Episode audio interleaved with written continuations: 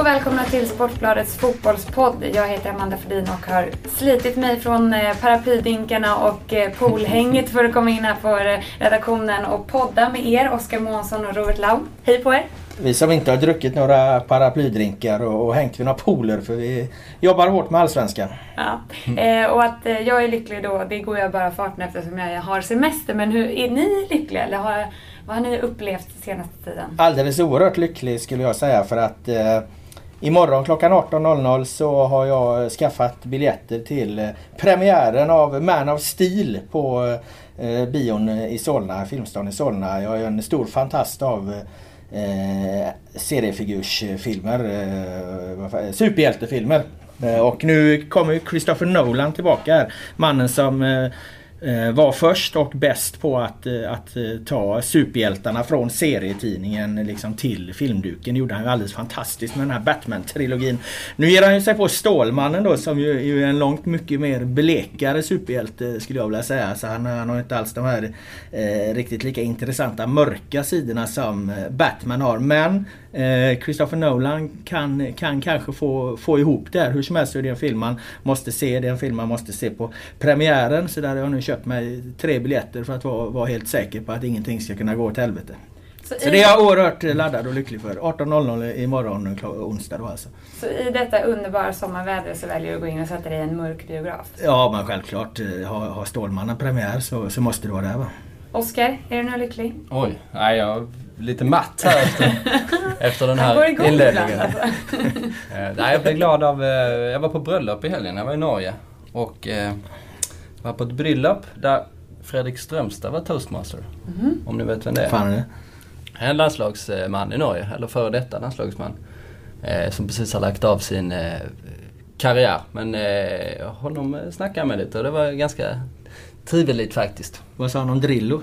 Eh, han, eh, vi snackade lite på Mattias Högmo då såklart ju. Eh, den här Fredrik Strömstad, han är, han är inte så gammal. Han är 30 ett, men han har precis lagt av. Han har varit proffs i, i Frankrike, spelat en del i landslaget sånt som sagt. Och han eh, var också inne på det här att det är Per-Mattias som kommer ta över och eh, Drillo kommer att försvinna. Och eh, Fredrik Strömstad är numera eh, expert i norska TV2, tror jag det Så han eh, kanske har lite extra koll. Så han stärker den här tesen vi har drivit då.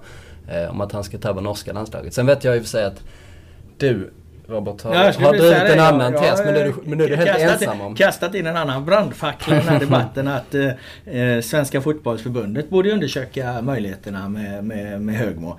Nu är det inte säkert att det blir något förbundskaptensbyte. Sverige är inte, Sveriges chanser till VM är ju inte borta men, men om, om det nu blir så att de missar VM så, så är det ju ganska troligt att jag är inte alls säker på att Erik Hamrén vill fortsätta i så fall. Och då ska ju en, en ny förbundskapten in och, och det vore ju tjänstefel att inte undersöka saken med, med Per-Mattias Högmo i så fall. Men det överraskar mig lite. Jag trodde du skulle dra en dans för Reine Almqvist.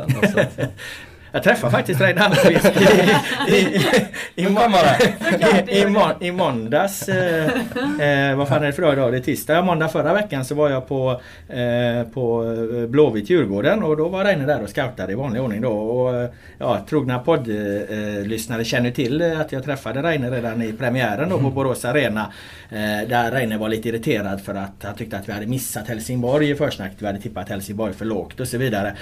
han menar på att det finns inget lag i Allsvenskan som har den här triangeln Maj Malangua, Adi Agashi och Alejandro Bedoya. Då var ju min invändning att ja men Reine, ni kommer ju, ni kommer ju antagligen bli av med, med, med Bedoya eh, och, och Malango var inte det min, min, min, min Jo, jo, men jag sa, ju det, jag sa ju detta till Reine då. Då skrockade Reine och sa att jo, jo, men då värvar vi nya som är lika bra. Nu när jag träffade Reine, nu ska ni höra här, nu när jag träffade Reine på Gamla Ullevi. Då sa jag det, fan Reine du hade rätt där alltså. Den här, den här triangeln, Gashi, eh, Malangwa, eh, Bedoya, har ju firat, eh, firat eh, triumfen. Ni ser oerhört starka ut. Vad säger Reine då? Jo, men nu kommer vi bli av med dem och vi kommer antagligen inte kunna värva lika starka ersättare. Så att nu var det liksom ombytta roller där. Så att, nu var, nu var Reine inte alls lika eh, optimistisk inför framtiden där som han var när han eh, i pressrummet på Borås Arena. Vi måste bjuda in Reine till den här podcasten alltså. Reine, jag, jag, jag ska inte säga att Reine vet allt men han, han har ett bra svar på allt. Du får bjuda honom på lite kanelbullar då ja. och bjuda in honom här. Men eh, Oskar, fick du några bra stories då om Högmo? Hade han någon inside? Eh, nej, han, han kände ju inte Högmo så väl. Han, däremot känner han ju Olle Gunnar ganska väl. för vi pratar om Molde som eh, vunnit tippeligan två år i rad och eh, ja, före Rosenborg och, och Strömsgodset där som är liksom, eh, som är rätt bra lag får man säga. De har lite spetsiga topp i Norge. De har vunnit två säsonger i rad och nu ligger de på, om de är på nedflyttningsplats fortfarande, möjligtvis en position över. Men det har liksom gått eh, käpprätt för dem på alla sätt trots ungefär samma trupper då. Och så Olle Gunnar som, som tränare. Han var ju så pass hypad att han till och med nämndes i snacket om att ta över Manchester United där eh, innan Moyes då fick det jobbet. Så eh, Ja, vi pratade lite om det. Men han hade inget sånt speciellt insight på eh, Per Mattias. Men, men, det, han, men det, det, är, det, är, inte gubben du har någon insight på. Jag menar han går, han går skogspromenader med sin hund och vad fan heter den? Figo heter väl hans hund? Figo promenerar han med på Gamla stans julmarknad. Och så. De alltså det, nej men det, det händer fan inte mycket där. Alltså, drar du fram en skandal kring Per Mattias Högmo då tillåter jag mig att tvivla på dess sanningshalt. Eh, det finns ju däremot... Det ska bli mitt mål för, eh, för hösten. Jag ska dra fram en, en fet skandal. Det finns ju däremot något slags drömscenario här i Norge nu då. Det är lite intressant. Det är ju för att min, min, min brandfackla där eh, kring Högmo den har inte tagit eh, fart så mycket i Sverige. Däremot så i, i Norge så spekulerar man att, att det där kanske kan bli någonting. Liksom. Det har skrivits artiklar om min krönika där Högmo till svenska landslaget. Och de ser ju nu en framtid där, där Ståle Solbacken tar över det danska landslaget. För de ska ha nu förbundskapten. Där eh, Ole Gunnar Solskjaer tar över det norska landslaget. Och där Per-Mattias Högmo tar över det svenska landslaget. Så att liksom en, en norsk tränartrojka på alla de tunga nordiska landslagen. Så dumt. Och Reine Almqvist över det brasilian, brasilianska ja, det är bara en tidsfråga. Det är bara en tidsfråga. Ja, vi lämnar det tycker jag och eh, kollar lite på eh, den allsvenska omgången. Ni var ju båda på plats på AIK BP igår. 4-0 blev det. Ja, vad är det intryck av den här matchen? Alltså att eh, 4-0 eh, håller nolla många mål för AIK var det liksom den perfekta återstarten. De har ju på, till mångt och mycket liksom slarvat bort sina chanser genom en katastrofalt dålig vår. Det, det liksom går ju mot en förlorad säsong mot bakgrund av, av cupfiaskot och så vidare. Men alltså ska man börja någonstans då, då måste man ju börja med att göra en, en, perfekt omstart och det var ju precis vad de fick mot BP med att få vinna stort, få göra mål, få en, liksom en ganska bekväm resa in i Allsvenskan igen efter semesteruppehållet. Det kan ju vara lite knöligt att komma tillbaka. Man ska hitta matchtempot och tajmingen och så vidare. Och, och ärligt talat, även om AIK vann med 4-0 så, så fanns väl inte allt det där. Men nu har de ju fått den här matchen. Nu står de inför en oerhört viktig match mot Helsingborg och, och de har fått en, en, en klockren väg in, in i Allsvenskan. Och mot bakgrund av den en misslyckade vårsäsongen så var ju det ungefär vad man kan begära av dem dags dato då. AIK är ju ett lag som är ganska dåliga mot eh, sämre lag. Eh, om de vinner så vinner de ofta via sena 1-0 mål eller 2-1 mål faktiskt. Om man tittar på de sista säsongerna. Eh, så 4-0 betyder ganska mycket för dem, just som du sa att de får en lätt seger. Eh, med det sagt ska vi säga att AIK var inte särskilt bra igår. Utan det, framförallt handlade det om att Brommapojkarna var riktigt, riktigt svaga. Eh, de, är, de är liksom Eh, befinner sig i ett skede i säsongen eh, där de har levt lite på inspiration och energi i början och sånt. Men nu kastar de om jäkligt mycket i sitt lag hela tiden. Liksom det är nya spelare i, i backlinjen på ytterbackarna nu i varenda match. Och, och eh, anfallarna, Bärkroth och Haddad, eh, spelar ju faktiskt från start den här gången. Och på pappret sa vi att det är ett eh, ganska bra anfallspar men eh, de spelar ju sällan 90 minuter och nej, det är inte ett allsvenskt lag. Just, nej, alltså, just nu nej, i vart fall. Nej men det är inte Brommapojkarna heller på pappret och det såg man väl innan någonstans. Men alltså gör... Det är ju den här skillnaden det ska vara mellan ett lag som Brommapojkarna och ett lag då som, som ska hålla till i toppen. Gör man rätt saker mot Brommapojkarna då vinner man stort. Jag tror det var precis det vi konstaterade efter att Elfsborg hade kört över dem. Eh, den skillnaden finns i Allsvenskan även om ju Allsvenskan är världens jämnaste liga och det kan gå lite precis hur fan som helst. Alltså gör man rätt saker mot ett lag mot Brommapojkarna då ska man vinna med en 3-4-0. Absolut. Hur heter Henok Goitom just nu?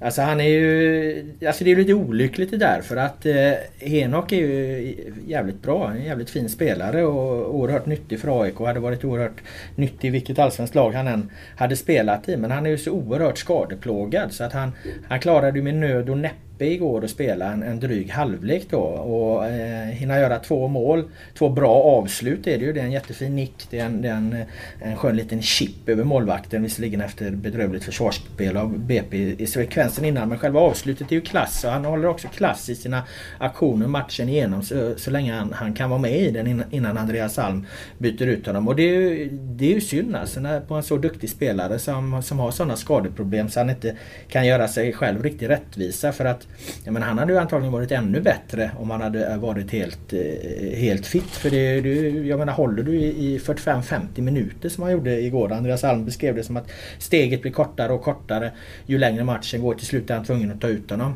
Jag tycker det är tråkigt att, att eh, Henok inte, inte får, får liksom visa ännu mer vad han har. Det finns ganska många, eller det är rätt tydligt att man ska vara orolig på riktigt där om man håller på AIK. Dels för att han är så viktig som han är. Eh, men i det här fallet, nu har han ju faktiskt haft, han hade ju liksom ingen uttalad skada sådär, någonting speciellt som har hänt. Och han har haft ett uppehåll nu på, eh, är det nästan fyra veckor, eller tre veckor åtminstone. Ja, de har Helt spelat sedan slutet av maj i AIK i Allsvenskan i alla fall. Nej, precis. Och eh, då har han ju haft liksom så mycket tid eh, som man bara vill då att rehab, han berättar det att han får köra liksom en, en halvtimme innan varje träning, halvtimme efter varje träning bara på med olika rehabövningar och sånt. Eh, och han gör det liksom eh, dag ut och dag in och då känns det som att just den här matchen då var ju liksom så bra eh, förutsättningar som möjligt. Dessutom på eh, ja, ganska trevligt väder och sånt och då minskar väl den typen av skador också. Liksom. Om man jämför med att spela med konstgräs kanske på en försäsongsmatch eller vad man nu skulle vara. Liksom. Så, så förutsättningarna för att han skulle kunna genomföra en hel match var så bra som möjligt. Och det är möjligt att han hade kunnat plåga sig igenom det om det hade behövts. Men eh, Ja, det, ser, det ser inte så bra ut faktiskt eh, för honom. Alltså det, det, att vara så beroende av en så skadedrabbad spelare det är ju sällan någon bra, bra kombination. Däremot så har jag svårt att se det här att AIK borde vara så beroende av honom. För att nu har de ju testat att flytta upp Celso Borges eh, på topp som har ganska liknande egenskaper kan man säga. Kanske inte lika uttalad target, kanske inte lika bra i luften men eh, en klok anfallare som med, med, med liksom allround-kunskap.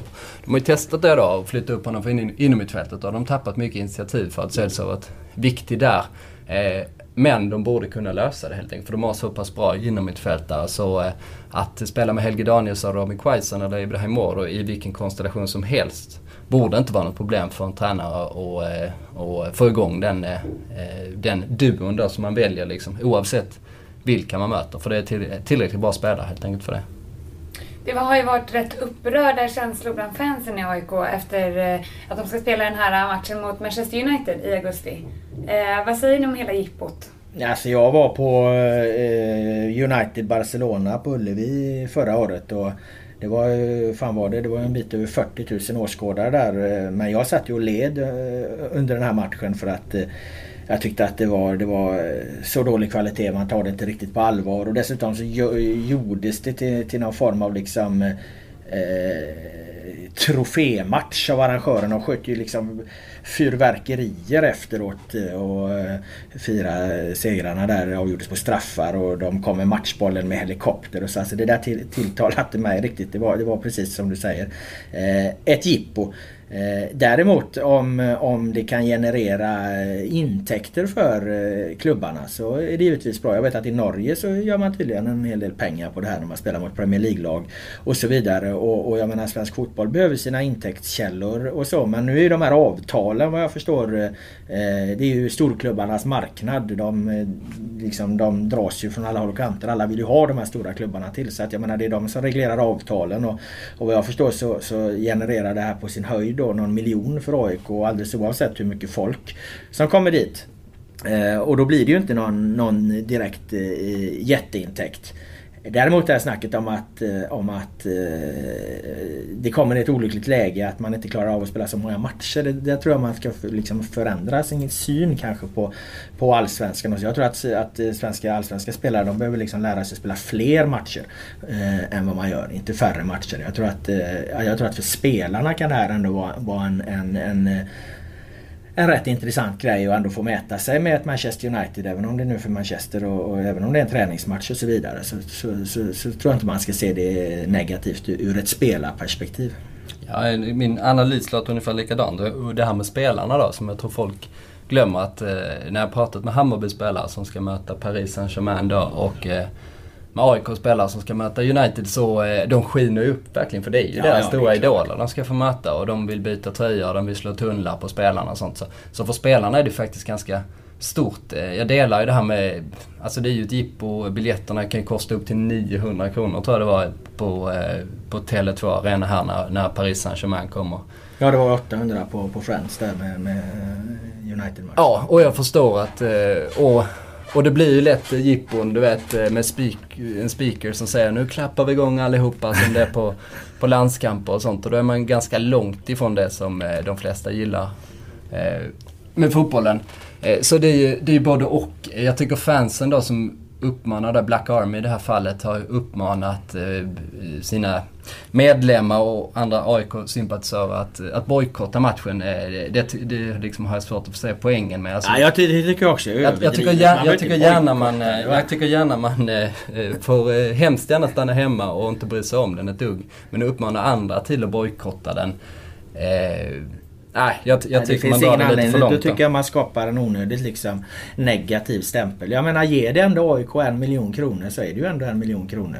Även om en miljon kronor inte är så jävla mycket. Så jag menar det. Och som sagt det här med spelare. Alltså, man får väl försöka sätta sig in i spelarperspektivet lite grann också. Det räcker väl att gå till sig själv som står på den här läktaren. Fan, man själv hade fått hoppa in där liksom och och, och, och, och försöka markera bort Zlatan. Det har varit en intressant, rätt intressant bara, bara, bara få uppleva den grejen. Så, det blev ju ganska lyckat med Malmö-Milan nu för, för två år sedan. Eh, då var det ju kopplingen då såklart med, med Zlatan kommer hem och alla småkillarna i Malmö då som fick chansen. Eh, men det blev ju faktiskt en jäkla lyckad träningsmatch får man säga. Om de andra då nästan bara har varit själva jippot som man har minst liksom. Så var det ju faktiskt en ganska kul eh, grej där på, på Swedbankstadion för två år sedan. Sen så vet jag inte om vi heller liksom är riktigt representativa som journalister att bedöma det. För jag vet ju, jag var ju på det här jippot då på på Ullevi i fjol och, och skulle skriva om det. Så efter matchen, efter United-Barcelona, så gick jag ut på gatan och tänkte nu tar jag lite röster från folk här som tycker att det här var rena skiten. De var ju överlyckliga människor. De tyckte det var fantastiskt att få se sina stjärnor. Eh, vi som kanske är mer vana och, och, och, och se den typen av matcher eh, har ju en helt annan liksom, perspektiv på, på, på sakerna. Men jag menar det, det, det skapar ju glädje. Så. Mm. För kidsen framförallt ska man väl tillägga. Ja, underhållning för kidsen. Hits for kids. It's for kids. Eh, men eh, om vi kollar på eh, stormötet mellan eh, Malmö och Elfsborg igår då. 2-1 blev det. Och eh, Oskar, berätta om Rantis mål. Um, du, ja, det gick undan kan man väl säga. Eh, jag hoppas att alla som lyssnar på det här har sett det målet för det var ju ett av de mest... eh, det var inte det snyggaste målet man har sett eh, men det var ett av de mest spektakulära får man ju säga. Ja men men vi måste ju åter, återvända för vi ser ju inte den här matchen utan vi sitter ju på, på eh, Friends. Och så eh, då får vi först reda på, vi ser på nätet att Ranti har gjort eh, 2-1 i Malmö. Och sen kommer då bilden upp eh, på eh, jumbotronen från det här målet. Och då ser vi att Ranti tar ju bollen eh, på egen planhalva. Och eftersom vi, då vet att han också ska göra målet. Då slår jag ju till dig på axeln och säger vad fan. Han ska, ju, han ska ju göra det här målet liksom. Då sitter man ju taggat den för då fattar man någonstans att nu kommer han ju dra härifrån. Nu kommer han ju dra iväg från egen planhalva. Va? Och det är ju precis det han gör. Plus att han skickar upp, en fan var det? Var det stackars Hult han sk- skickade upp på, på, på läktaren i duellen där eh, när man tacklar till innan han avslutar. Va? Ja. ja, det Ah, var vad cool, ro- roligt coolt mål. mål. Apropå det. Precis innan vi körde igång den här eh, podden så slängde jag ut en fråga på Twitter. Eh, och frågade vad ska vi diskutera idag? Det var jäkla vilken respons det var. Folk hörde av sig med massor med olika eh, dumma och eh, smarta idéer om vad vi skulle prata Ja, om. men mest smarta. Mest vi måste uppmana. Det här var ju jättebra initiativ. Och bra. Absolut. Och de, har det här nu med. Rantis mål att göra? och de, dumma idéer, de dumma idéerna är oftast de bästa just i detta formatet. Men vad var det här med Rantis mål undrar Jo, för då var det Är en- vi klara med det redan? Eh, nej. nej, för då var det en läsare som föreslog att vi skulle ehm, eh, ja, det var ju för fan, det var ju Ola Netterheim, min barndomskompis, eh, som eh, är gammal handbollsspelare faktiskt, har precis lagt av. Framgångsrik i Ystad. Han är ju Malmö-sympatisör då, så han tyckte vi skulle gå igenom Tocco Laurentis liksom, reda ut hur snabb är han egentligen då? Eh, och då tänkte jag, då måste man ju jämföra. Då har vi ju eh, David Ackham i Helsingborg. Ja. Och sen har vi Waris Majid som eh, sprang igenom Allsvenskan på samma sätt i fjol. Eh, och, och jag kan inte bedöma själv vem som är snabbast av de här. Jag tycker jag är liksom lika snabba skulle jag säga. För det är liksom, ja. exceptionella spelare på alla sätt. Så jag, så jag messar till Erik Karlsson, min kollega, som eh, är gammal silvermedaljör på 200 meter. Han jobbar här på Sportbladet. Ja, en eh, tvättäkta friidrottsexpert. Så jag messade honom nu precis och jag fick precis ett svar här. Beror på distans, säger han. 100 meter tror jag på Akam, 60 på Ranti. På 10 meter vet jag fan. Men då är nog Ranti eller Warris snäppet vassare. Eh, ja, så Akam är alltså den bästa 100 meters sprinten. Ranti är bäst på 60 och Warris utmanar Ranti bäst på 10. Så där har ni svaret. De gjorde ju ett eh, reportage i Kanal Plus om, jag tror det var Simon Hedlund i Elfsborg, var det inte det? Gjorde här nu i våras. Eh, han är också otroligt snabb. De mätte upp honom på på 100 meter, han sprang på 100 meter. Eh, bara att de liksom kom fram till det under intervjun och så stack de iväg till en löparbana och så, och så fick han dra iväg eh, och då var det ju handklocka liksom så det var väl ingen exakt tid. Men han, eh, han var väl... Eh, ja vad fan sprang han på? Strax, ja om det kan ha varit 11 och 2 eller något sånt. Ja, det är ju fruktansvärt bra. Ja, så att uh, han, han, ska nog vara med där. David Moberg Karlsson ska man inte glömma heller. Jag menar, han är ju köpt till, till Premier League av en enda anledning och, och, och, det är ju hans snabbhet. Ja. Vad det gäller eh, Ranti där så tror jag han har sagt eh, i din intervju om du inte vore fotbollsspelare, vad skulle du vara då? Då hade han svarat sprinter då. Så, så han eh, skulle nog kunna ha rätt bra tider också på 100 meter faktiskt. Men den, jag vill ju tillägga en sak till, till den här friidrottsutläggningen och så. Alltså det handlar ju egentligen inte, inte bara om att, att vara snabb utan det handlar också om att, att, vad du gör med din snabbhet. Alltså, eh, liksom den, den normala bilden av det är att man lägger en löpboll på någon och så springer, springer eh, Eh, han är kapten. Den, en, sån, en sån snabbhet kan ju kompenseras av en bra spelförståelse, en bra timing Att du inte springer offside, att du liksom befinner dig på, på, på eh, rätt eh, förhållande till eh, motståndarbacken. Att du eh, kan gå in i närkamp med motståndarbacken och så vidare. Det som är intressant med Akam och Ranti kan jag tycka det är att alltså, de utnyttjar ju sin snabbhet precis som Ranti gör vid det här målet. Alltså, han har ju bollen och sen slår han den 10-15 meter framför sig och springer. Det ser man inte så jävla ofta. Akam har också den här så... tendensen. Han kan, han, han, kan ju alltså bara liksom skicka iväg bollen framför sig för han vet att fan här drar jag om, eh, här drar jag om försvararna. Så då, det är ju en kvalitet som, som, eh, som gör att det växer ytterligare för då, då utnyttjar man liksom farten. Svenska, svenska spelare, framförallt unga svenska spelare som är snabba, de tycker jag kan ha en tendens att de liksom inte riktigt vågar eh, göra det här. Va? Eh, I, i, i, i Ranti och, och, och Akams fall så, så har man verkligen liksom förstått hur man ska utnyttja det här. Va? Ja, det går ju allsvenska men kanske inte på en nivå över. Det kan vara stopp för dem sen så att säga om att utnyttja den spelstilen. Det är lite som eh, Ronaldo spelade förr i tiden. Tjocke Ronaldo som vi kallar honom. När han slog igenom i Barcelona då hade han ju den spelstilen också. Att han drog iväg bollen 20 meter och sen bara plöjde iväg liksom. Mm. Bara satte på turbon. Men om vi har det här med den andra typen då som du pratar om. Som där på smart med spelförståelse och, eh, och hela den biten. Eh, så har vi Tobias Hysén som det absolut bästa. Det är hans stora eh, fallenhet som fotbollsspelare, hans stora begåvning.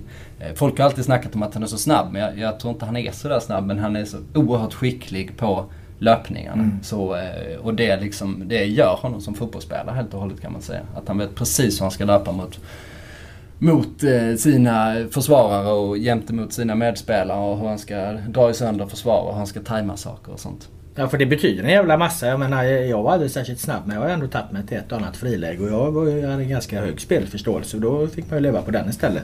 Att man visste när man skulle gå och hur man skulle gå och, och, och varför. Ja, för jag var själv långsam och kom aldrig till friläge. det stod ju för fan i mål gjorde det Nej för fan, jag var, jag var inne mittfältare på, alltså, på den tiden. Det var efter en knäskada som jag blev målvakt ja. i i diverse journalistlandslag som möter walesiska gruvarbetare till exempel. Som, som Laulia gjorde i Swansea en gång. Ja, ja, ja. Jag tog en straff då för övrigt men vi förlorade typ med 6-0. Ja, där var vi chanslösa. Eh, men Hussein för ju oss in på eh, Blåvitt Mjällby 4-2 där han ju stod för två målen. Mm, Christian, Christian Heinz gjorde ett mål också vill jag, vill jag poängtera. Ja. Är han fortfarande din favorit Heinz? Eh, ja det får han vara. Eh, som sagt, jag vet inte hur han blev det egentligen i början av den här säsongen. Men det är klart jag, jag håller på honom. Jag levererar till och med honom som en landslagskandidat nu i, en krönika jag skrev. Eh, och jag skrev det liksom utan humor så folk liksom fick upptäcka det själva. Men jag fick inga reaktioner på det alls. Så folk tror mest att jag är dum i huvudet kanske. Min favorit gjorde också mål där. Eh, Hjalmar Jonsson satte ju ner stöd, stödjebenet och, och, och, och fram med bredsidan och ett perfekt avslut när han stötte bollen. Tyvärr var det i eget mål då för IFK Göteborgs del. Men, eh, Men enligt skolboken. Ja, jag Oerhört är- behärskat. eh, Oerhört behärskat enligt skolboken som du säger och, och Hjalmar Jonsson förnekar sig inte. Han har faktiskt gjort ett par bra matcher i, i IFK Göteborg nu. Eh, I alla fall eh, två stycken så att eh, det var väl på, på tiden att han visade sitt rätta jag. Men enligt rapporterna där så gjorde ju Robin Söder en bra match. Och det är ju väldigt viktigt för Göteborg då som har liksom ett, såvida mittbackarna spelar, eller de ordinarie mittbackarna kan spela så har de ju liksom ett, ett ganska komplett lag till nio elftedelar. Men det är ju verkligen ett lag som behöver alla pusselbitar. Och då har ju andra anfallaren då bakom Tobias Hysén, de har, ju- det har inte funkat med något alternativ. De har ju testat med Moberg Karlsson, Robin Söder och med Hannes Stiller. Eh, och det har inte funkat eh, alls då, mer än i enskilda sekvenser då. Men eh, nu gjorde Robin Söder en bra match. Och det kan bli väldigt viktigt om han gör en bra höst. Och sen har vi då den nya dansken då. Lasse Vibe som eh, med skandinaviska mått mätt har, eh, är en eh, kanonvärvning om man tittar på hans statistik då. Han hade gjort, om det var, tror han gjort 20 poäng på 33 matcher om jag läste rätt i, i Superligan då. Och han spelar som vänster ytter, eller som yttermittfältare eller eh, anfallare då också. Och då har vi kanske nästa pusselbitar som, som Göteborg har satt. Så jag, jag tycker de, eh, den värvningen känns klockren då. Eh, om vi har Moberg Karlsson då till Sunderland för eh, de här enorma pengarna. Eh, vi har väl i och för sig spekulerat om de här 17 miljonerna verkligen stämmer. Nej, men, men sportsligt spelar inte han så stor roll här och nu utan det är ju snarare en spelare som kanske kan bli bra på sikt. Ja, nej men de tror väl inte riktigt på de eh, eh, 17 miljonerna där. Jag har ju s- slått vad med hela Göteborg om detta och sagt att jag, Med hela Göteborg. att jag, att jag springer Göteborgs... Man, man un, undrar hur det går till rent konkret. Det är Laud tar tåget till Göteborg, kliver av, kliver av eh, tåget där och sen står hela Göteborg. Och så bara, ska vi slå vad eller? Ja, ja men det är Göta Lejon på perrongen och åker ner till Göteborg, det vet du det.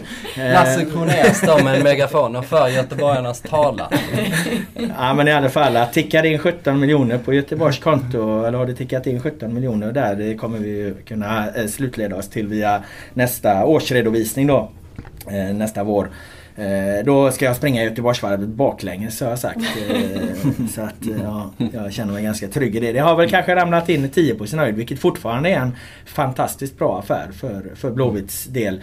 Eh, vad man inte riktigt tänker på, på när de här liksom summorna kommer ut. Jag har bråkat med Malmö ff om, om Ola Toivonen och jag har bråkat med aik om Bangura. Det är att den här eh, totalsumman då som, som köpande klubb betalar. Alla de pengarna går inte till eh, till säljande klubb utan det, det, det kan försvinna på ganska många olika håll. Det bästa exemplet är väl, eh, är väl eh, Linus Hallenius där. Eh, där det försvann en jävla massa pengar på, på irrvägar och så. Jag tror att det, att, att det kommer visa sig att det har, har varit lite sånt här också. De har en lite halvruffig eh, italiensk sportchef i, i, i Sunderland och en eh, halvgalen tränare dessutom. Så det kan ha hänt lite allt möjligt där. Men vi får la se.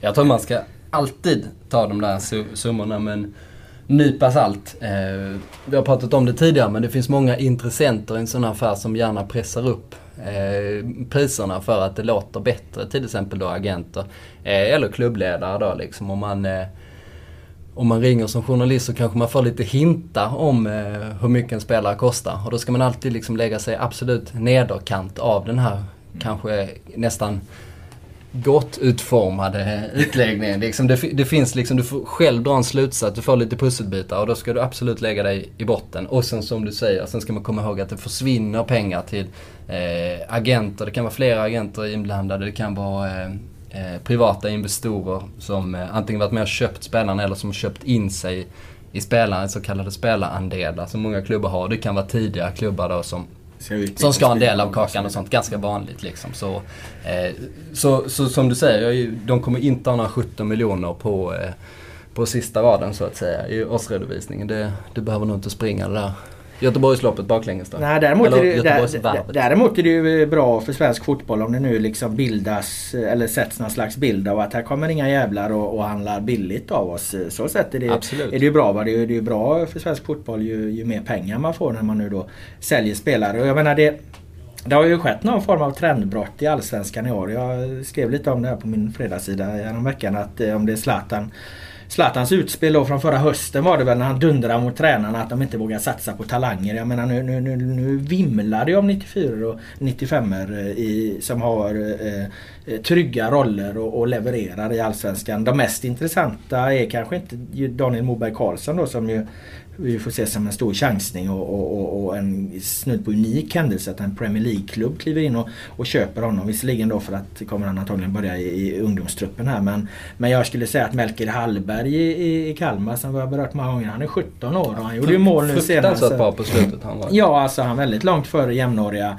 eh, i, i utvecklingskurvan. Vi har Daniel Amartey som vi också har berört många gånger som ju Eh, jag läste idag i, ja det var väl våran tidning som skrev om det om man, om man, om man läser Anders Grönhagen, sportchefen i Djurgårdens uttalande mellan raderna där va. Så, så alltså de vill ju, jag ska ta fram den, de vill ju verkligen, verkligen sälja honom. De får frågan här, kan ni tänka er att släppa Martaj redan i sommar? Allt är möjligt om vi hittar rätt köpare och han har rätt pengar. Det är en ordinarie spelare de, de talar om. Alltså de har ju en ekonomiskt tuff situation i Djurgården De har gått mer backen än, än vad, vad, de, vad budgeten dessutom kostar ju tränaren mycket. De hoppas ju kunna kunna göra en liknande affär här nu som, som, som Blåvitt har gjort på, på David Moberg Karlsson. Och Amartey är ju fantastiskt lovande så det är inte omöjligt liksom att, att, att Moberg Karlsson sätter någon, någon slags liten trend där. Ja man kan ju hoppas det. Man kan hoppas på det för de klubbarna som vill sälja. En del, alla är ju inte i behov av att sälja sina unga spelare men, men för, för Djurgården tror jag att det skulle vara vara. Sen är det klart, då får man väga det mot det sportsliga de tappade. Han har ju varit en bricka i det här nya laget som,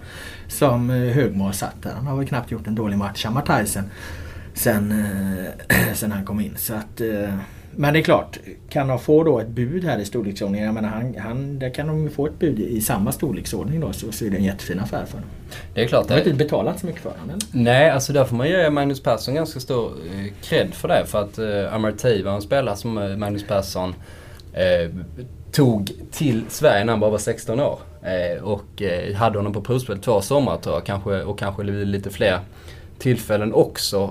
Och då liksom, man får inte skriva kontrakt förrän spelaren fyller 18. Eh, men då hade man liksom säkrat upp honom tidigt liksom och, och trodde verkligen på den här talangen. Jag menar, Amartey och Hallberg som vi nämnde, det är nog de allra största talangerna som mm. man, som man liksom det känns givet att båda kommer nå eh, landslagsnivå då. Amartey är tyvärr inte svensk i och för sig, men att de kommer nå den nivån känns ganska självklart. Melker Hallberg har dessutom gjort mål, fantastiska mål, tre mm. matcher i rad. Eh, och sen tänkte jag givetvis på, på Malmös talanger där också. Erdal, eh, Erdal Rakip och eh, eh, Petar Petrovic. Som bara går in på mittfältet och är hur lätta och fina som helst med boll och eh, bara går in i Allsvenskan och, och sköter sig. Mm. Det, men det, som imponerar just med, med Amartey och Hallberg är ju att de presterar över tid liksom. På, på, på, en så eh, krävande position som, som centralt mittfält. Det, det, är ju den mest krävande positionen eh, på, på fotbollsplan kan man säga. Och, och, göra det bra i ung ålder och dessutom göra det över lång tid. Och sen så säger du det givet att de hamnar i, i landslaget. Ja, alltså det är det ju där, det, det kan man ju tycka där vi står nu då. Men sen så är det så jävla mycket som också spelar in där. Ett, de ska nu inte få någon, någon allvarlig skada liksom. Vi har ju sett exempel på, på spelare, Robin Söders till exempel. Ivo Pekalski en sån Pekalski liksom, som man har trott så oerhört mycket på. Och, och analysen har varit riktig att fan, här fanns ett råämne som, som skulle kunna ta, ta, ta sig hela vägen. Men så får du en skada vid fel ålder, du är borta ett år. Ja, får du följdskador på det så är det, är det två år liksom. Eh, sen ska de ju också hamna i, i, i rätt miljö. Om de nu väljer att ta steget tidigt. Det är rätt många som försvinner den vägen också. Jag menar, vad, vad blir det av David Moberg Karlsson till exempel? Han kan ju lika gärna förtvina i ett ungdomslag där och det blir ingenting av det. Kanske Aha, hade varit bättre för honom att stanna i IFK Göteborg. Alltså det, det, det, där är ju, det där är ju jäkligt vanskligt. Ja det tror jag faktiskt. Eh, för jag, jag är inte så förtjust i eh, Moberg Karlsson då. Eh, vad det gäller hans talanger. Jag ser inte riktigt de, eh, alltså det paketet av egenskaper som krävs då. Eh, och jag tycker absolut han borde stannat i Göteborg eh, sportsligt sett. För han är 19 år och han får mycket speltid i Allsvenskan och det måste ju vara superbra för, för hans utveckling. Eh, sen är det klart, om man får, om man får det där once in a lifetime kontraktet så är det, så är det inte så konstigt att man, eh, att man tar det helt enkelt. Men bara för att knyta ihop lite med Amartey. Jag vet inte hur mycket folk har sett honom som lyssnar på det här men han är ju extremt duktig i luften. Han är väldigt, väldigt eh, spänstig och sånt. Det är inte så många inomhutfältare då som, eh, som är det trots allt. Och så är han en duktig passningsspelare. Men framförallt har han, han har sån exceptionell arbetskapacitet. Han, han ligger ner i eget straffområde och glidtacklar och nickar undan och kastar sig. Och sen så är han uppe i nästa straffområde. Det är liksom... Eh, det, det verkar inte som att man kan bli trött liksom, utan det, det, finns, det finns ingen gräns. Det är lite den känslan man har hos honom som, eh, som gör honom så extremt spännande tycker jag. Det låter som Filip Haglund med fötter. Eh, ja, lite så faktiskt. Eh, det har ju spelats en historisk sista match på Söderstadion. Eh, kommer ni sakna Söderstadion? Ja, det är klart man kommer göra. Alltså jag minns när man flyttade upp hit till Stockholm så, så, och började jobba som fotbollsreporter så var ju, var ju det en av de stora liksom, eh, upplevelserna eh, med fotbollen här. Alltså det hade man inte, jag hade, det hade inte, man hade inte riktigt kläm på det där jag kommer ifrån. Liksom. Alltså att, eh, vilket jävla tryck det var inne på den där arenan. Man hade hört det men det är liksom inte förrän man upplever det som man egentligen liksom registrerade fullt ut. Så att det är klart, det var ju som vår kollega Simon träffande skrev här när han tog avsked av det i en krönika att det är liksom inte det är ju inte eh, cementen och, och, och, träbänkarna som har skapat det här trycket utan det är, det är ju givetvis människorna. Va? Men eh, ja. Det är ju någonting, det är ju någonting med att, att det är slitet också som, som gör själva grejen. Jag var, jag var, eh, var inte där nu på, på sista matchen då tyvärr för jag var på jag stod och fyllesnackade med Fredrik Strömstad på, på ett bröllop i Kristiansand istället. Men, eh, var fortfarande, var du, du var ju på bröllopet på, på, på midsommarafton nu. Och, och den här matchen spelades väl åtminstone två, två dagar efter. Körde ni en tredagars du och Strömstad? ja, jag, minns, jag minns inte helt Ja, det var det nog fan en tredagars Då är du fan oförskämt fräsch måste jag säga. um, nej, men, men jag var, jag, jag var faktiskt där eh, några dagar innan där träffade Ronny Hellström. Eh, och gick liksom en walk Ja, det var en jävla, memory lane. Ja, det har jag glömt säga. Det var en jävla bra intervju måste jag säga. Ja, tack. Men, han, var, han var rolig, Ronny. Ja. Han, eh, eh, såklart, han är ju fantastisk. Eh, han, han svor något otroligt mycket. Så jag, var, jag hade ju jättemånga svordomar med i texten men jag hade ändå strykit 90% liksom. eh, det var framförallt när han skulle beskriva sin... Jag, jag lät honom ta ut sitt drömlag då. Då hade han ett gäng från 67 då så eller däromkring de åren han spelade Hammarby. Han lämnade Hammarby ganska tidigt. Han var, han var inte mer än 25 när han gick till Kaiserslautern. Eh, men då hade han ju eh, med Billy och Kenta Olsson och, och Matte Werner och sig själv i mål. Och, och Nacka. Och Nacka såklart som gjorde sina sista. Han fick vara vänster ytter då. Så han hade, han hade ju ett gäng klassiska namn där. Och så vänsterbacken, nu har jag inte i huvudet vem han valde där. Eh, det skulle jag såklart haft. Men då, men då sa han i vart fall, han, var en lång jävla vänsterback var hans motivering i alla fall. en, lång, en lång jävla vänsterback med en härlig gräddvisp, sa han. så det blev motiveringen då på... Vad fan är en gräddvisp? Det, ja men det var, ja, det var ju... Eh, foten eller? Ja, det var foten för att han snackar mycket om eh, Nackas gräddvisp också. Okay. Eh, för att han har en jävla gräddvisp också, sa han. Han bara stänkte upp bollarna i krysset. Fan våra, våra sådana här spelarbetyg och så när vi, när vi motiverar spelare, i och med att det är alltid det man gör sist och lägger minst energi på, så blir de de är rätt torftiga. Vi kan väl läsa här då. James Keen har fått betyget 2 plus igår med motiveringen mycket vilja och springande. Det är liksom ingen målande beskrivning. Nej. Vi kanske skulle knyta upp eh, Ronny här. Men en lång jag menar, vänsterback. Ja, men lång med en gräddvisp. Jag menar det lyfter ju en hel betygssättning. Ja. Jag minns för något år sedan när jag satte betyget på eh, Marcus Falk i Norrköping. 2 plus motivering sprang, punkt. Vilket du uppmärksammar mycket. Ja, ja, den var ju originell i sin enkelhet. Ja. Men om det då som du säger Robert att det mest sitter i, i, i människorna så borde ja, men det, är klart att det, det är klart, det är klart att det gör och man får väl se det här i, i någon form av, av historiskt perspektiv. Eh, publiken kommer inte ju i Hammarby för att de flyttar till, till en ny arena. Det, det, det blir säkert eh, bra där med tiden. Men jag menar vi ser ju bara hur det har blivit på, på Friends. Va? Mm. Där kan man ju faktiskt säga att det har inte blivit lyckat. Var i, i, vad, vad var det som hände igår? Vi redde aldrig ut det riktigt Oskar men, men det var ju dels var det inte så mycket folk på, på Friends när jag kom till knappt, knappt 14. Så, så mindre ut dessutom kanske. Ja, ja, och då blir den ju... Ja, du gissar ju på att det var om eh, neråt 12 000 12, och, och, och, det var väl lite så det kändes alltså. Och, Eh, då gick ju ena, någon läktarsektion, de gick igång där och började liksom eh, hugga på klacken för de tyckte de sjöng för dåligt. Nu var det kanske det handlade också om att, att det var en rätt liksom slö match. Det var lite semesterfotbollskänsla över den här, hela den här matchen så att det tände ju aldrig till riktigt dessutom. Så, så var det en rätt bekväm seger för AIK. Så. Men det är klart att Friends med, med, med 14 000 eh, eh, åskådare och semesterfotboll. Alltså då känns ju den väldigt, väldigt stor den arenan. Riktigt så kommer det inte bli på, på, på nya Söderstadion då får hoppas. För den är lite tajtare till sin, till sin Ja det, ja, det tar ju tid det där att sätta den identiteten och folk känner sig hemma. Det är ju verkligen det som är kanske storheten med Söderstaden. Att folk har känt sig hemma där på något sätt. Eh, om vi då har Bayern liksom med Eh, med just idag stark eh, inmarschen, eh, arbetarklubben, eh, söderkisarna, lite dekadenta, tilltufsade människor här och där. Liksom. Alltså det är en del av skärmen då och slitna läktare och sånt liksom. Eh.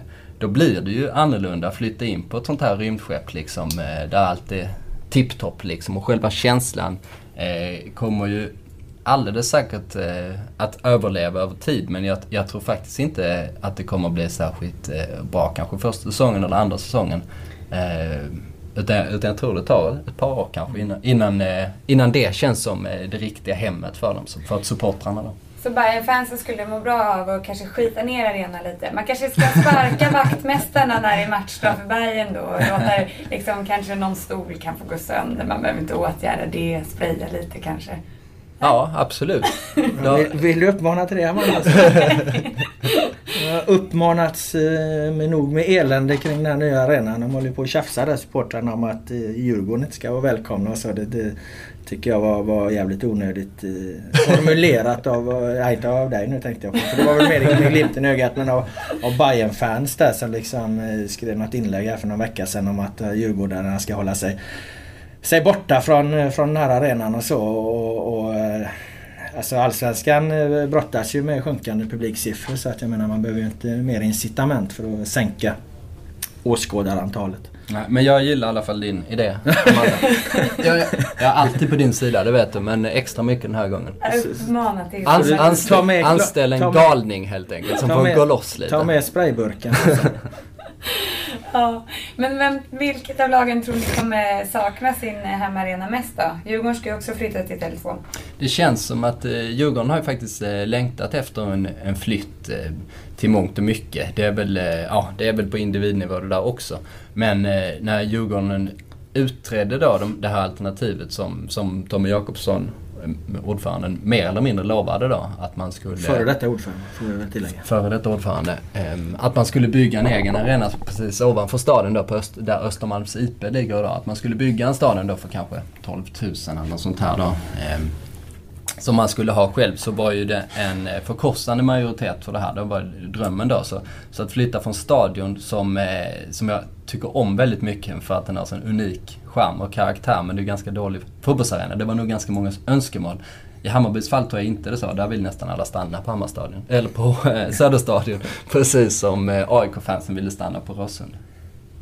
Men vi, vi, vi, vi, vi började ju där med, med IFK Göteborg Mjällby va? och så hamnar vi nu på arenorna här. Jag backar lite bara till IFK Göteborg Mjällby där. Alltså jag tror ju att IFK Göteborg fick den här eh, eh segern nu 4-2 och hyllas för spelet och Robin Söder och Tobias Hysén. Jag såg ju IFK mot, eh, mot Norrköping bara några dagar innan och eh, där möter de en bra motståndare och då avslöjas de. Alltså att sätter man eh, det här Göteborgslaget eh, under press Eh, så har de väldigt, väldigt stora problem.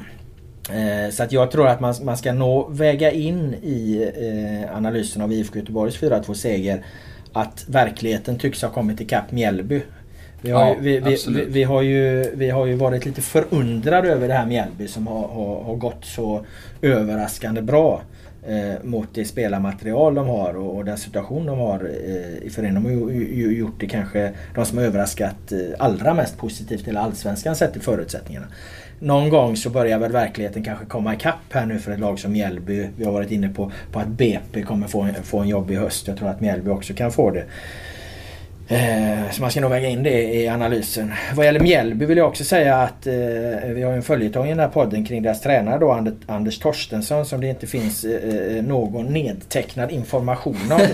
Eh, eh, vi misstänker att han är någon, någon, form av högt uppsatt militär som har haft hemliga uppdrag och, och därför liksom eventuellt haft en annan identitet någon gång. Han kan eventuellt ha spionerat lite och lämnat information om Lars Ohly. Ja, just det. Tänkte jag idag när jag läste ja, det är på, Eventuellt. På, på, tapeten här nu. Det är någon som har gått ut och, och sagt att de, de var infilt, infiltratörer och kartlagt Lars Ohly. Exakt vad, vad, vad Anders Torstensson har kartlagt det vet vi väl inte riktigt. Men, eh, vi har fått mer information om honom. Helt plötsligt här nu för några veckor sedan så skrev en av Aftonbladets allmänkrönikörer, Patrik Lundberg, en, en, en krönika. Eh, och, och, till den här krönikan då, det visar sig att han är ju där nerifrån, nerifrån Listerlandet. Eh, den här Lundberg. Och eh, i ett tillägg där så visar det sig att han har haft Anders Torstensson som rektor jag läste det också. Ja, Skakande uppgifter. Ja, så att uh, denne man är alltså inte bara en, en uh, man som eventuellt har bytt identitet, förmodligen har varit spion. Han har också haft ett kortare gästspel som rektor på någon skola. och, och våra misstankar och våra funderingar kring den här mystiska mannen det har ju nu fått till följd att vår reporterkollega Johan Flink ska i dagarna åka ner till, till Listerlandet och, och för, försöka, försöka reda ut det här. Han ska helt enkelt prata med Anders Torstensson och intervjua honom och, och Ja. ja eh, på något, på, ja och det blir ju det, alltså, det, det, alltså det, det låter ju som en billig grej att göra en intervju med, med, med Mjällbys tränare men man får ju någonstans förstå att det här kommer ju alltså skrivas historia. Här, här, här kommer det för första gången liksom tas fram information om den här människan. Historia ska nedtecknas. Ja. vad, det, vad det gäller Mjällby där så påminner de lite om Åtvidaberg i fjol. Som eh, faktiskt var uppe och nosade på Europacuppplatser på sommaren och sen föll de tillbaks ganska kraftigt i tabellen. Eh, så jag är helt övertygad om att Mjällby kommer att eh, rasa. Eh, dock inte så långt kanske. Eh, förmodligen så eh, kommer de klara sig från att åka ner, vilket eh, trots allt bör vara deras enda mål för den här säsongen. För att högre mål än så kan de, kan de knappast ha. Liksom. De är inte tillräckligt bra för, för att vara där uppe bland de sex. Ja, liksom. Det, ja, det får, har jag svårt. Jag tror att de kommer göra en betydligt sämre höst. Men vi, vi, alltså, det finns ju någon annan trend där nu som går lite under radarn i, i Allsvenskan. Men du får rätta mig om jag har fel här Månsson. Nu skjuter jag från höften igen. Det, det brukar jag i och för sig göra. eh, oh ja. eh, är det inte så att de senaste åren så har nykomlingar i Allsvenskan lyckats relativt bra? Man har liksom, det är flera eh, lag som när de har kommit upp i Allsvenskan så, så har de ganska snabbt eh, etablerat sig och tagit en plats. Eh, jag tänker på Åtvidaberg, jag tänker på Mjällby då när de kom upp här för några år sedan. Eh, man får inte glömma att Häcken var... Syrianska Ja, Syrianska har hängt sig kvar här i flera år. Man får inte glömma att Häcken var faktiskt nere i, i, i Superettan så, så sent som, vad fan var det, 2008 eller vad, vad det var. Va? Så de har ju också gjort en, en bra resa. Eh, men nu har vi ett läge där Öster går oerhört illa. Mm. Nykomling. Halmstad. Vi har ett läge där Halmstad går oerhört illa. Och vi har ett läge där BP förmodligen kommer åka ur. Alltså. Så att där ser man ju någonstans ett, ett trendbrott. Att de lagen som har kommit upp i Allsvenskan i år har inte varit särskilt starka. Det är möjligen det som kan bli Mjällbys räddningsplanka. Mm. Halmstad har ju överraskat negativt då får vi säga. När vi har gått igenom deras lag så har de ju varit Gävle 2.0 i sin, eh, i sin eh, taktik och sin eh, ideologi. och eh, ja, supertydligt lag som vet hur de ska spela. Med ett liksom hyfsat lagbygge och sådär. Men eh, de har inte fått det alls att stämma. De har, de har jag trodde att deras cyniska fotboll skulle ge rätt mycket poäng, även i Allsvenskan. Men eh, nej, det, och det finns ingenting liksom som tyder på att, att det ska vända sådär jätteradikalt för dem. Så de kommer nog att ligga där liksom och, och dansa på strecket liksom. In i det sista. Om de är Gävle 2.0 då får de väl prova liksom äh, Gävles äh 3.0 utveckling då för att Gävle spelade med en fembackslinje mot, eh, mot Elfsborg. Det var, må jag säga, var en fascinerande upplevelse. för fembackslinjer har man ju sett lite då och då. Ofta är de kanske en trebackslinje med, med yttrar som går framåt eller så är de en fembackslinje som Grekland spelar EM med en, med en EM 2004 med en Libro. Så här, Men här talade vi alltså om en, en spikrak jävla eh, fembackslinje som, som liksom låg från långsida till långsida som ett, ett, ett rakt streck där. Det var en vacker syn. Men apropå Gävle då, man spelade ju mot Djurgården igår. Eller Gävle mot Gävle som du sa Oskar. Utveckla det. ja men det var ytterligare Twitterrespons. Fantastisk Twitterrespons fick vi som sagt bara på en halvtimme nu. Eh, men då var det en eh, Djurgårdssympatisör, utgår jag från att det var. Eh, som hade, jag vet inte, det verkar som han var lite trött på PM Högmo. Han har kanske inte så mycket tålamod där men han, han tyckte det var så jäkla tråkigt på Strömvallen så han tyckte att Djurgården spelade som Gävle. Det vill säga att Gävle mot Gävle slutar 1-1 i den matchen då var hans spaning. Eh, och eh, om vi bortser från den här fembackslinjen då. ja, du får ju så, nämna då att så då är det har de ju gått tillbaka till sin 4-4-2 igen här eh, Gävle. För nu har de fått tillbaka sina yttrar. Så nu, nu spelar de ju med, med sitt gamla 4-4-2 igen. De har Ja. haft ett avsteg från det några matcher. Och då är det ju inte eh, så jäkla dumt, får man ju säga som jämförelse. Djurgården spelar ju eh, ganska likt Gävle. De har i och för sig, eh, alltså stora skillnaden är väl eh, att de eh, varvar sina långa bollar med ett, ett passningsspel och de har liksom en tydlig idé hur man ska bygga upp spelet med, med eh, kortpassningar och in till innermittfältare och så vidare. Man, och sen ut på kant, liksom ett, eh, ett sånt spel. Medan Gävle då säger att de vill, vill involvera sina anfallare tidigt. Vilket är mo- modespråket där som, som de genialt uppfann. Vilket betyder att man tjongar bollen åt helvete. Liksom.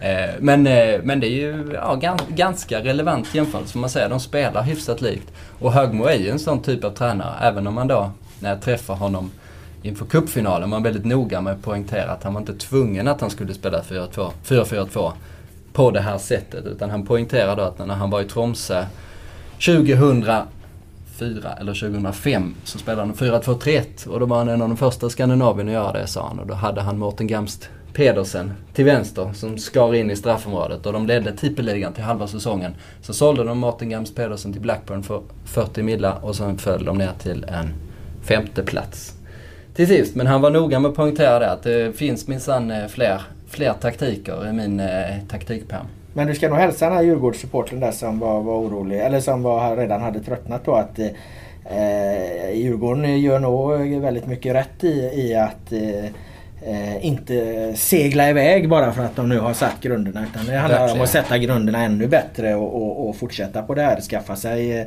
ett bekvämare tabelläge. Eh, jag menar de är fortfarande rätt hårt plågade av sin, sin usla inledning om man tittar på tabellen. Så att, eh, innan man, man börjar offra mer och, och, och, flytta fram eh, positionerna. Det här med att spela, alltså många, många lag som spelar 4-4-2 de Alltså i grunden är, spelar de ungefär likadant. Sen handlar det om hur mycket spelare man släpper iväg framåt. Hur höga utgångspositioner man har, har på, på eh, spelare. Och så här, jag menar, det, det, och vilken balans står i laget. Vilka spelartyper.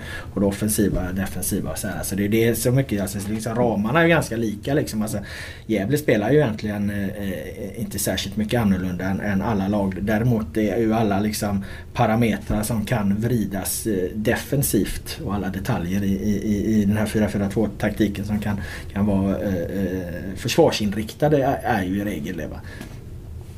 Ytterligare input från Twitter då. Tor- eh, Torbjörn Olsson, han vill att eh, matematikprofessor Laul går igenom Europalottningen.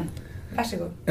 Det blir intressant. Ehm, nej men alltså det man får börja med där det är ju vårt lag som ska kvala till, till Champions League då. Och det ska ju Elfsborg göra. De lottades mot eh, FC Daugava från eh, Lettland och, och det första man tänker på, på när, man, när man hör det där det är ju Lars Winnerbäcks platta från, från 2007. Det är i alla fall det första eh, jag tänker på. Han var ju inne i sin... Kan ni Winnerbäck eller? Oh ja. Han var inne i sin mest... eh, Jag kan allt. Ja, han var inne i sin mest eh, eh, depressiva period eh, där när han skrev den här plattan. Han reste ju runt och Dauga var ju en flod som rinner ner från eh, något ryskt berg där genom Vitryssland in i, i, i, Lettland. Den eh, går genom eh, Riga. Ja, ett par hundra mil lång. Och han, var, han var ju där och hängde runt och, och sen åkte han till Irland och skrev, skrev den här Daugava-skivan som är dyster. Om du lämnar mig nu, hans största hit är ju, är ju därifrån. Jag föreslog att vi skulle göra ett ögonblick med Winnerbäck. Han kanske liksom sprang på eh, sprang på fotbollsklubben han irrade omkring där eh, för några år sedan. Men eh, han är svår att få tag på Winnerbäck. Elfsborg får väl klara sig utan honom. jag var i Riga för ett par år sedan och satt vid Daugava och, det var grått och jävligt och ekonomi, finanskrisen hade precis slagit till i, i Lettland då. De byggde sin ekonomi mycket på att låna pengar av Sverige eh, och byggde upp en snabb industri och lyxiga restauranger och spektakulära banker och sånt och sen kraschade allting så det var helt folktomt där liksom. Plus att eh, mitt förhållande knakar lite i fogarna och sånt. Så jag har suttit vid Daugava och varit lite allmänt deppig Du har också. suttit här och känt dig som Winnerbäck helt enkelt. Så den där matchen vill jag inte se faktiskt. Eh, nej men det är bra eh, om man ska ta det ur något helhetsperspektiv då. Vi behöver inte gå igenom alla jävla lag där. Så, så eh, bra lottningar. Det var Häcken som fick en jävligt svår lottning. Elfsborg, det här är klart att, att eh, FC Daugava är ett lag som Elfsborg kommer, kommer klara av eh, eh, ganska bra. Eh, häcken fick ju den tuffaste lottningen. IFK Göteborg fick en ganska enkel lottning. Malmö fick en bra lottning. Eh, Gävle ska till Estland möta Transnarva. Ställer de fem, fembackslinjen på rätt plats där. Pelle Olsson har hintat om att, att i Europaspelet så, så kan det bli comeback för fembackslinjen. Jag menar ställer de den på rätt plats där va, så, så ska det inte bli någon, någon, någon, något alltför kostsamt slag vid, vid Narva. Så att, eh, nej, men en bra, bra lottning. Jag skulle säga att eh, procentchanserna för att eh, eh, alla svenska lag tar sig vidare. Här är 80% och det innebär att enda laget som förlorar är Häcken. Eh, Oskar, du lovade på Twitter till våra vänner att eh, du ska ge dem det senaste kring eh, Hallenius. Ja, det kan jag göra. Han eh, är ju eventuellt på väg tillbaks till Hammarby. Vilket såklart hade varit en, eh, en drömvärvning för dem. Han gjorde 18 mål på 23 matcher där. Eh, 2010 när han var där senast. Eh, bland annat det här målet som många säkert minns. Van Basten-målen på eh, Södertälje fotbollsarena. För övrigt var jag där faktiskt. Eh, och missade målet. jag lyckades med det fantastiska. Jag satt faktiskt där på Södertälje fotbollsarena och kollade på eh, Syrianska Hammarby i Superettan. Eh, men så satt jag och googlade någonting, någon statistik på någon spelare och sånt här och, och det var en ganska tråkig match. Och då smällde det till tydligen. Och det fanns inga repriser att tillgå där. Så jag hade alltså varit på plats och missat det här målet som Men- alla snackar om. Men det här, är en, det, här, det här håller du en fin gammal eh, journalistisk tradition vid liv. Alltså nu, nu minns jag fan inte vem eh, journalisten var men jag har för mig att det var någon, eh, någon nere på om det var på, på Sydsvenskan eller om det var på Kvällsposten som ju var på eh, VM 1986, Argentina-England.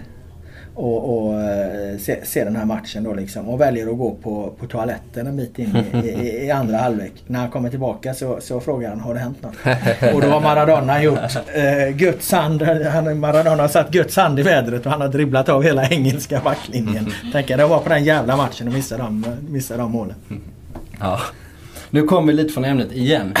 Eh, men sånt eh, men eh, jag skrev i vart fall för en eh, vecka sedan, vilket de flesta förmodligen uppmärksammar som håller på Hammarby i vart fall, att de eh, låg bra till för att värva hem honom. Eh, sensationellt får man ju säga där med tanke på att han spelar i Genua, eh, har en eh, djävulsk lön där nere och en eh, en proffskarriär framför sig. Hoppades väl. Nu har det gått illa för honom. Han har varit utlånad till eh, eh, en schweizisk klubb, division 2.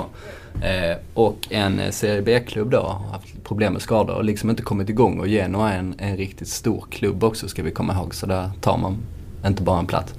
Eh, så det skrev jag och nu har jag kollat upp det senaste.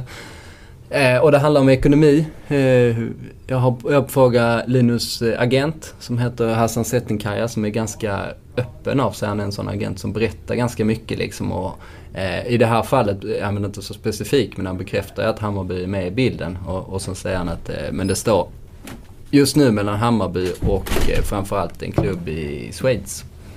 Eh, där Hallenius då har varit utlånad. Det är förmodligen inte samma klubb men eh, men det är ett spännande läge i vart fall. För det handlar helt enkelt om om Hammarby lyckas skaka fram de pengarna som krävs. Eh, om jag tolkar det rätt. Och då är de kanske beroende av, eh, eller de är beroende av externa finansiärer då helt enkelt. Eh, lyckas de med det så har de en jättebra chans att få hem Linus Hallenius. Eh, och det hade ju, såvida han är någorlunda skadefri, en eh, ultimat värvning för dem. Bättre kan de inte få i det här läget.